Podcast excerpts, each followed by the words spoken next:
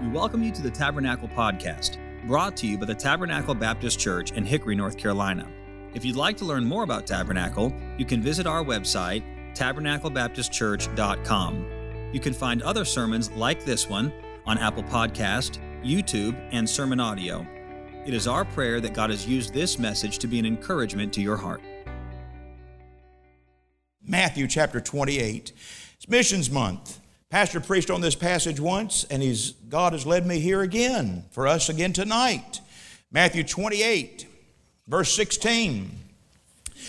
Then the eleven disciples went away into Galilee into a mountain where Jesus had appointed them. And when they saw him, they worshiped him, but some doubted. That's astonishing that some of these disciples doubted. It's astonishing how weak our faith is, isn't it? Verse 18 Jesus came and spake unto them, saying, All power is given unto me in heaven and in earth.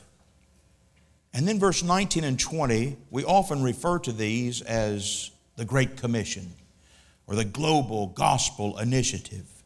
Jesus said in verse 19, Go you therefore and teach all nations, baptizing them in the name of the Father and of the Son and of the Holy Ghost teaching them to observe all things whatsoever I have commanded you. And lo, I am with you always, even unto the end of the world.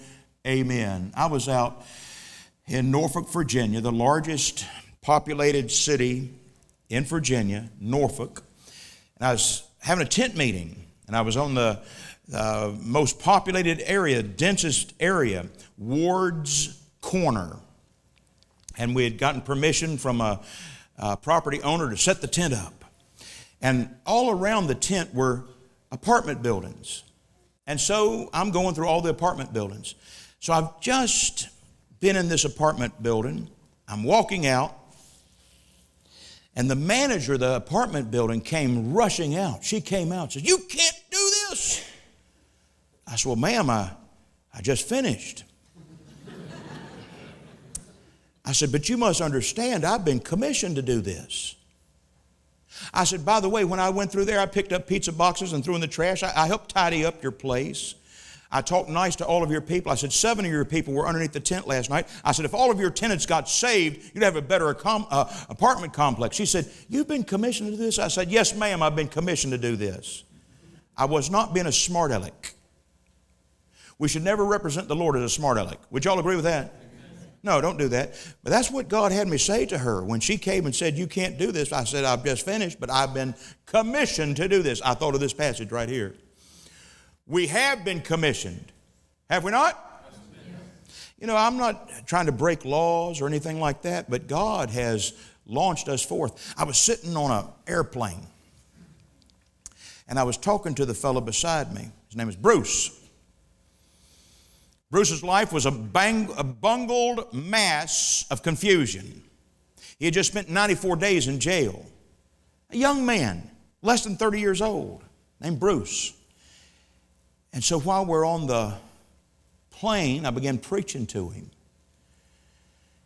And Bruce, just before we landed in Philadelphia, about six minutes before we landed, he called on the Lord to save him in front of everybody there.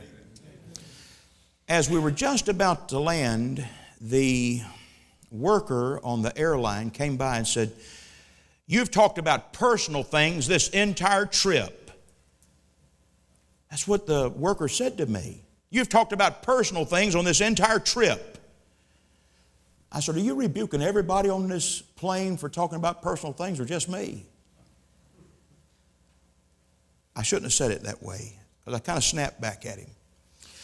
I made sure I was the last guy to get off the plane. I went and sought that fella out, the worker that I'd kind of fussed with. So I should not have spoke exactly that way. You know, sometimes you just, we're weak, aren't we? You don't know what to say. And I, I said something, you know. Brother Fox going to say something, you know. I, I said, I was, I was back there praying, Dear God, forgive me. I shouldn't have said that to him. I was so happy that Bruce had gotten saved. And and it was kind of ugly what the man had said to me. And he was not rebuking everybody else for talking about it, but he is upset that he had seen a convert. And I think he took exception at seeing a conversion. So I waited, I let this guy off the plane. I said, Sir, I want to apologize. I said, I, I think I didn't use the right tones with you, and I think I probably snapped. I said, I, I shouldn't have done that. I said, I am not apologizing for what I did because you must understand, I've been commissioned to do this. I must tell folks about Jesus. And he was apologizing. I'm sorry, I'm sorry. He was apologizing to me and so forth. But, friends, we have been commissioned, have we not? It's always appropriate to talk about the Lord to everybody. Always. It always fits. Praising God always fits. Pointing folk to Jesus always fits. And here we find the last words of Jesus Christ. Recorded in the Bible, the final words that he gives to his disciples while on the earth. If you want to know what matters to somebody, just listen to them. You'll find out what matters to them. They'll talk about it. If men in this room really like weapons, Oh, they'll be talking about them. Man, you should see this brand new 40 I got. It's a Smithfield. I got me 700 rounds of ammo with it. I mean, the guy will talk about it. Ladies like, you need to see this new vacuum cleaner I got. No, the ladies do not do that. Unless it's one of those robot ones, you know what I'm saying? I bought one of those for my wife, and then I bought one for my mother in law. They do like that kind of vacuum, I can tell you. They're expensive, but man, they're nice, yeah. But ladies, what do you talk about? Jewelry? Dresses, whatever matters to a lady, she will talk about it. Sir, just listen. You can find out what she wants you to get. If you'll listen, you'll find out what she wants. Well, we see what matters to Jesus. The title of the sermon tonight is What Matters to Jesus. What is it that matters to Jesus? Well, in this passage, of course, just in a few introductory thoughts, uh, number one is winning folk to Christ matters. Uh, Go ye therefore and teach all nations, baptizing them in the name of Father and Son. Winning folk to Christ matters. Our church must always be trying to win folk to Christ, but then, secondly, baptizing them.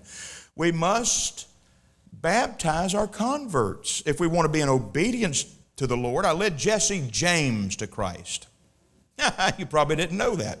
I've led a lot of famous people to Christ. Well, they had the same name as some famous. I led Jerry Lewis to Christ. Yeah, different Jerry Lewis. Can you imagine naming your son Jerry Lewis? Well, this guy's named Jerry Lewis. I've seen a lot of, I've seen Madonna saved. I've seen Elvis saved. I've seen a lot of famous people saved. Um, different ones, though, than what you're thinking about. And so, um, Jesse James. Man, he got saved. I took him through that, that book, Pastor, that uh, um, Bible Truth for New Believers, that little booklet. And he, wanted, he didn't know even how to pronounce the word tithe. He was, trying, he was trying to pronounce it. I said, that's pronounced tithe. He got that. He was a business owner. That was on Tuesday night. Wednesday, brought a big offering to the church. And I, I, I want to get in on this tithing. I mean, all that. But he said to me, he said, now one thing God is, Jesse James said, one thing God's going to have to understand about is this baptism. He said, because I almost drowned as a boy, and I'm scared of water. He said, I can't even take a bath. I have to take showers. I, I, said, he said, God's just going to have to understand about that. I said, Jesse, you're never going to be truly obedient to God unless you get baptized. I said, it's not me. This is not God's suggestion. This is God's command. See, hey, you know God doesn't give suggestions, right? God gives divine imperatives, they are commands. And Jesse, you're just going to have to get baptized. He said, I can't do it. Finally, after days and weeks of talking about this baptism, he finally said, All right, I'll tell you what. I'll let your pastor baptize me, but I'm going to fight him all the way down. It's just going to happen. I'm going to fight him all the way up. It's, it's going to happen. So my pastor got up there to baptize Jesse. He explained the situation that He's had a near death experience with water. He's scared. He's nervous. But tonight he's going to try to get baptized. And we're, we're here to do this because Jesse wants to obey God. And we get him down in there, and, and Jesse was trembling. Here's a grown man, a business owner, successful man, trembling because of this. And true to his word, he fought preacher all the way down and fought him all the way up, too. And our church is not this real applauding church at every, every turn, but man, it was like standing ovation that night. You know what I'm saying? We were so thankful that Jesse had went as you as a lot of folks would kind of the extra mile to serve God. and to obey God. Well, this is God's command. This is Jesus' orders to us. And so, this missions month, let's remember what we're to do win folks, baptize folk. Back in August, I was telling Pastor, I was telling Brother Pastor Brian, uh, I was out door knocking in August. I was out door knocking and had a fellow with me named Doug. Me and Doug were out door knocking. And as we're, we're going, I get a text on my phone saying, door knocking doesn't work. I'm out door knocking when I get the text. I said to Doug, Doug's 60 something years old, I said, Doug, let's get a selfie. And I held it up there and took a selfie. And I texted to this preacher who had said to me by text that door knocking doesn't work. I sent it back to him. I said, Doug and I are out door knocking now. I said, A year ago, I led Doug to Christ on door knocking, and now he's out here with me. And during the course of that five days of door knocking, Doug led his first soul to Christ. And I got to baptize that so The pastor had gotten cancer and he was having troubles, and he had, he had me baptized that week, and I'm always happy to baptize. And I got to baptize a convert of a, a young uh, a, a man who had led his first soul to Christ.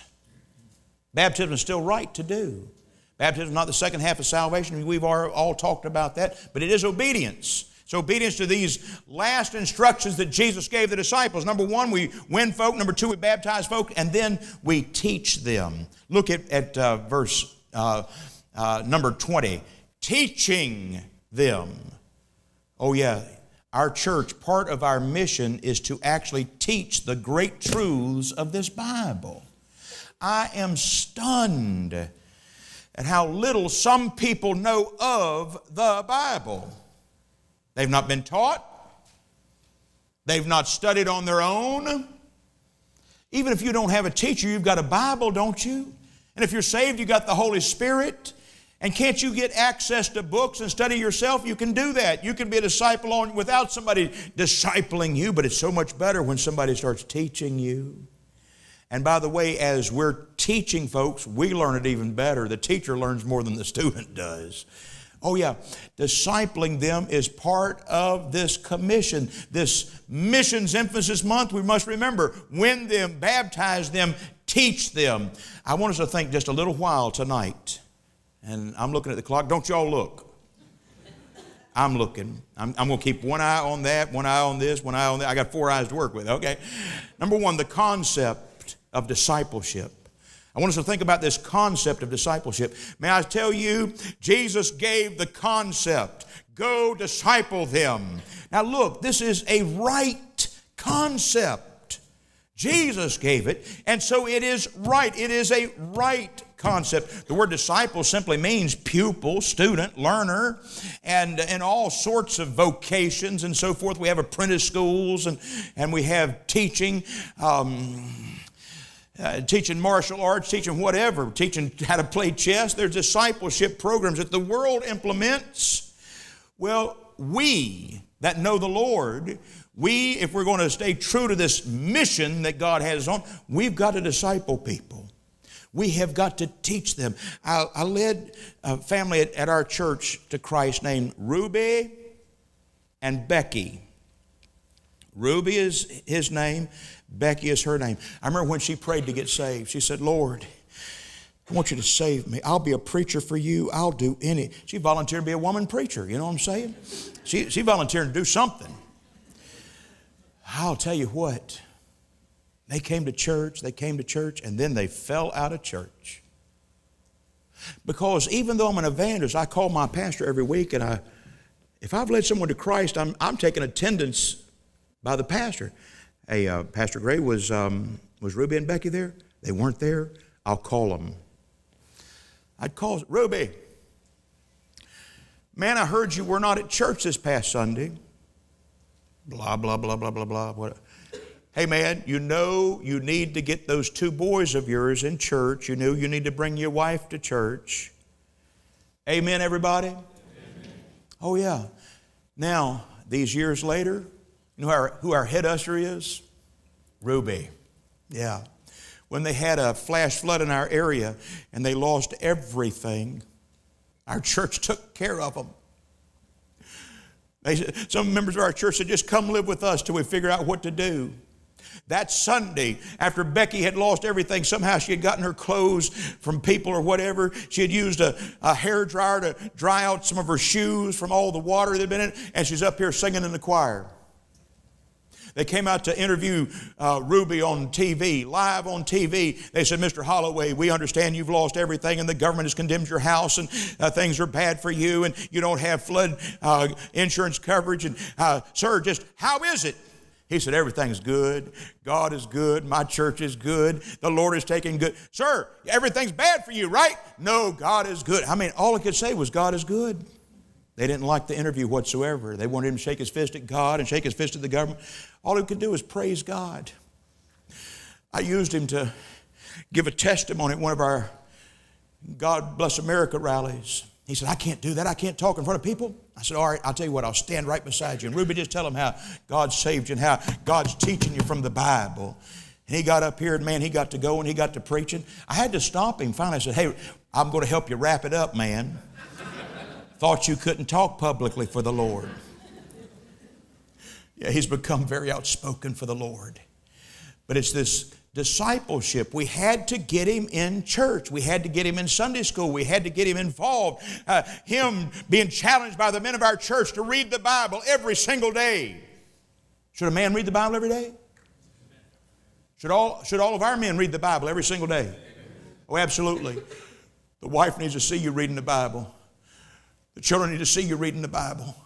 We're trying to be disciples ourselves, and along the way, we're trying to disciple others. And there's so much about this, this wonderful concept of discipleship uh, along the way that I. Uh, Plato, he's called the father of philosophy. Man, he he uh, he got all of his stuff out. Listen, we've got to get our information out because it's the right concept, it's the right information, and it brings the right skills to yourself. Number one, the concept of discipleship. Number two, the process of discipleship. All right, it's quite a process. It's quite a process. Being a disciple of the Lord is quite a process. Let me, um, let me ask you something here. Uh, what's the timetable? Uh, what's the length of the discipleship program? You know, because at some churches they have a four week discipleship class, other places they have a six week discipleship class. What really is the timetable? Does anybody know? It's lifelong. I heard somebody whispering it out there. It's lifelong. All lifelong. I told you I've been saved more than 50 years now. Tonight, on this Sunday night, I need to take my next step forward with Christ. You know what you need to do? You need to take your next step forward with Christ. If you're 80 years old tonight and been saved 65 years, you need to take your next step with the Lord. You know what happens? So often we go a little ways and we stop right there. Our growth is stunted. You know, a mouse is fully developed in six weeks, but a Christian is not. You can grow a squash in just a few weeks. But a mature Christian takes lifelong to mature. And we just keep reading the Bible, we keep studying, and we get to know the Lord, not, not just know the Lord, but know the Lord well. This process uh, of discipleship, it is lifelong, and lifelong we're bringing others along with us. Bobby Robertson, who was pastor so long here in our state, every time I preached with him someplace, as we'd talk, he'd be saying, Brother, Brother Fox, let me, let me tell you what I just learned in the Bible. Here was 75, 80, 81, 82. And he said, Brother, Brother Fox, let me, let me show you, let me, let me show you something here. Oh, yeah, he never lost his enthusiasm for the things of God. He wanted to just keep going with the Lord. Clyde Eborn, who passed away in the last year, pastor in Newport, North Carolina. Pastor till he's 91.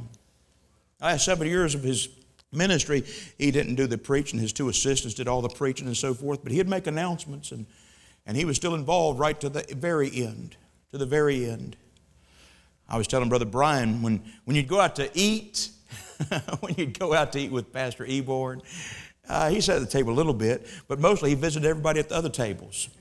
You hear door to door soul winning, he went table to table soul winning. And everybody in his town knew he was a treasure. And even people who didn't love God at all, they loved Clyde Eborn somehow. They just respected that white hair of his, and he'd been so good to his town and so good to everybody, they all would just stop and listen to him. And he'd get a little sermon in, and he'd go to the next table.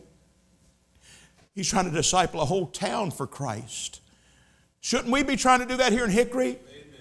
This process of discipleship is just line upon line. It's submission to God. Come unto me, come unto me and learn of me. It includes submission, this yoke that we put upon Him, and uh, uh, this work that we're to do, and this companionship with Christ. And then number three, number three, as far as this commission to discipleship, number three, the progress.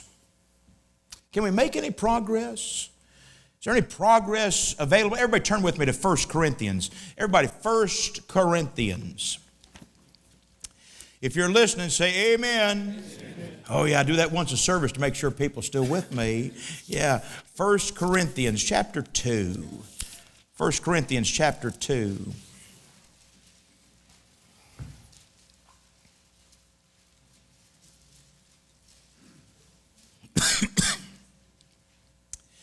So, some progress. Now, as you're finding 1 Corinthians chapter 2, uh, if, if we're going to make progress ourselves as disciples, then we need to hang around the right people.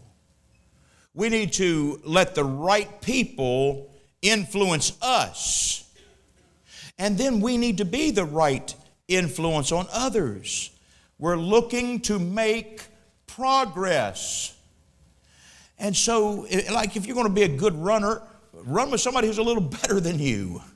Uh, if you're uh, trying to become a great chess player, play someone who's a little better than you and work at it to make some progress. But look here, uh, uh, 1 Corinthians chapter 2, verse 14. But the natural man, oh, wait a minute. The natural man, ah, receiveth not the things of the Spirit of God, for they are foolishness unto him. This fellow's not making any progress. This natural man. Why? Because he's not saved. That, in verse 14, that's the man we got to try to get to Jesus. He needs to get saved. The natural man, verse 14, receiveth not the things of the Spirit of God, for they are foolishness unto him. Neither can, they, can he know them because they are spiritually discerned. It's stunning to me how lost people cannot get a grasp on simple precepts of the Bible. But it's because they're lost. And they're not a disciple. They haven't entered the discipleship program. The first step of the, of the discipleship program, hey, hey, hey, first step is getting saved. but now look at this, verse 15. But he that is spiritual, this mission we're on, we're trying to get some folk that'll become mature believers. The spiritual man in verse 15, he that is spiritual judgeth all things, yet he himself is judged of no man. For who hath known the mind of the Lord that he may instruct him? But we have the mind of Christ. And I, brethren, could not speak unto you as unto spiritual, but as unto carnal. Oh no. Even as unto babes in Christ. This third point of this little sermon is progress. Okay, the babe in Christ in chapter 3, verse 1, are they Christians? Oh, yeah. They're not in the category of the natural man who's still lost, but they're babes in Christ. Now, now let's, let's think a second. This mission we're on, we're trying to win folk to Christ. Okay. Do you know that every Christian starts as a baby Christian? In your mind, think about, think right now about the most mature Christian you know. Think of someone who's a, a very mature Christian, okay? They didn't start there. No, no. They started as baby Christians. All Christians start as baby Christians. You know, uh, Two years ago, my son called me. My son called me two years ago and said, Dad, you're great. I said, Well, thank you. He said, In fact, you're grand. I said, Well, Micah, you, you've made my day. Thank you. He said, I'm telling you, you're just a grand dad. That's what you are. I said, Well, Micah, wow, thank you. He said, I'm telling you, Dad, you are a grand dad. I said, Wait a minute. Are you telling me something? Yeah, after almost 10 years of he and Amy with no children, God had given them a child. Now her name is Ayla, and um, she's a year and a half old. She and I, the other day, we took a almost a one mile walk me and me and little Ayla, we talked about cars. We jabbered about it. We brought we go brought Goldilocks along with us. We'd give Goldilocks something to drink as we was going, and we was having a great time. Ayla, her name is Ayla. On the newest Bible stories for kids, there's a little girl in the story named Ayla. Yeah, I got my granddaughter in there. Now, she's a year and a half old. Let's say 18 years from now. Ayla's still this tall and she can only jabber a little bit, you say, I'm, I'm sorry, something's wrong. So sorry. Right now, you'd look at her and say, Wow, she's cute. She's alive. I mean, she, she's a live wire. She is happy. She is a happy little girl. But 18 years from now, she needs to grow. She needs to mature. She needs to learn how to use language and so forth. Well, same thing with us, ourselves as disciples. Men, same thing with your family that you're trying. Men, aren't you trying to disciple your family and bring your family along? Hey, kids, I want to share it with you something I just read in the Bible. The kids need to hear that from dad. I learned so much about the Lord from my dad. To this day, with him 87 years old, I'm still learning from my dad about the Lord. He's still helping our whole family. My dad is still helping our whole family serve God. My dad is he's finishing out strong. Oh, physically he's weak, but spiritually he's strong. Hallelujah. This mission we're on, we're to make some progress. Don't y'all want to make some progress? We don't want to remain baby Christians. We don't want all of our new converts to remain baby Christians. We want them to grow and uh, become mature. Even this afternoon, this afternoon, I got on my phone a picture of one of my preacher boys. I saw him come down the aisle uh, and surrender to be a preacher. I preached his ordination. Now he's out in Kentucky today. And uh, they texted me and said, What a great service we had with this young man. That's thrilling to see the young man. The young man, I, I remember when he was just a kid, and the loudest snoring boy in my room I've ever experienced. Man, I said, Adam, I've got to go to sleep first. Because if, if you go to sleep first, I'll never go to sleep, you know. I've had a chance to take all these different boys through the years along with me. Carrie, Carrie is such a good evangelist. Adam, a good evangelist. I can just tell you, boy after boy after boy, that I've just seen growing in grace and in power and stature as a, as a look we want to make progress. We want to see progress. We want all of our people to become spiritual and not this one. Look, look again in verse 1 and i brethren could not speak unto you as unto spiritual but as unto carnal God is not pleased with worldliness. God is not pleased with his people just living contrary to the, clear teachings of the Bible. Amen. We're in this discipleship program. I've had to gently rebuke some people. Everybody stand with me, please. I've had to gently rebuke some people. One lady came, stood right by the, the pulpit. She came and stood right here by the pulpit. I've been to her church many times, and I was getting ready. I was getting ready for the service. I was making sure I had all my notes ready, and I, I mean, I'm preparing things and, and moving things around. She came and she said to me, Brother Fox, will you pray about my besetting sin again? I said, No. I said, In fact, I'm never praying about that again. You know what you're doing is wrong. And what you need to do, ma'am, is stop it. She went back stunned. And can I tell you, I was pretty stunned too. That didn't sound like me. I felt so led of God to say that to her. She was a little upset with me. Later, I got a letter from her thanking me for having the courage to rebuke. We all need rebuking, don't we, when we're not doing right? Do you want the Holy Spirit to repro- reprove you? Do you want to have some conviction from the Holy Ghost?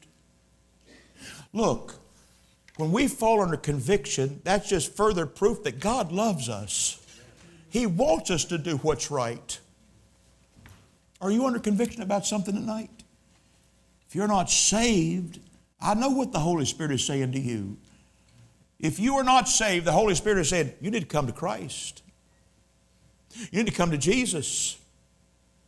If you're backslidden, I know what the Holy Ghost is saying. Come back. Come back. If you're discouraged in your walk with God, if you've been a little complacent in your walk with God, the Lord has said, Come on, follow me. I will lead you on. What do we need to commit to at this invitation? Thank you for listening. We pray that God has used His Word to speak to you today. If you'd like to learn more about Tabernacle, you can visit us online at tabernaclebaptistchurch.com. There, you'll find additional information about our church, opportunities to partner with us financially, as well as other resources that we hope can be a help to you. May God bless you, and thank you once again for listening.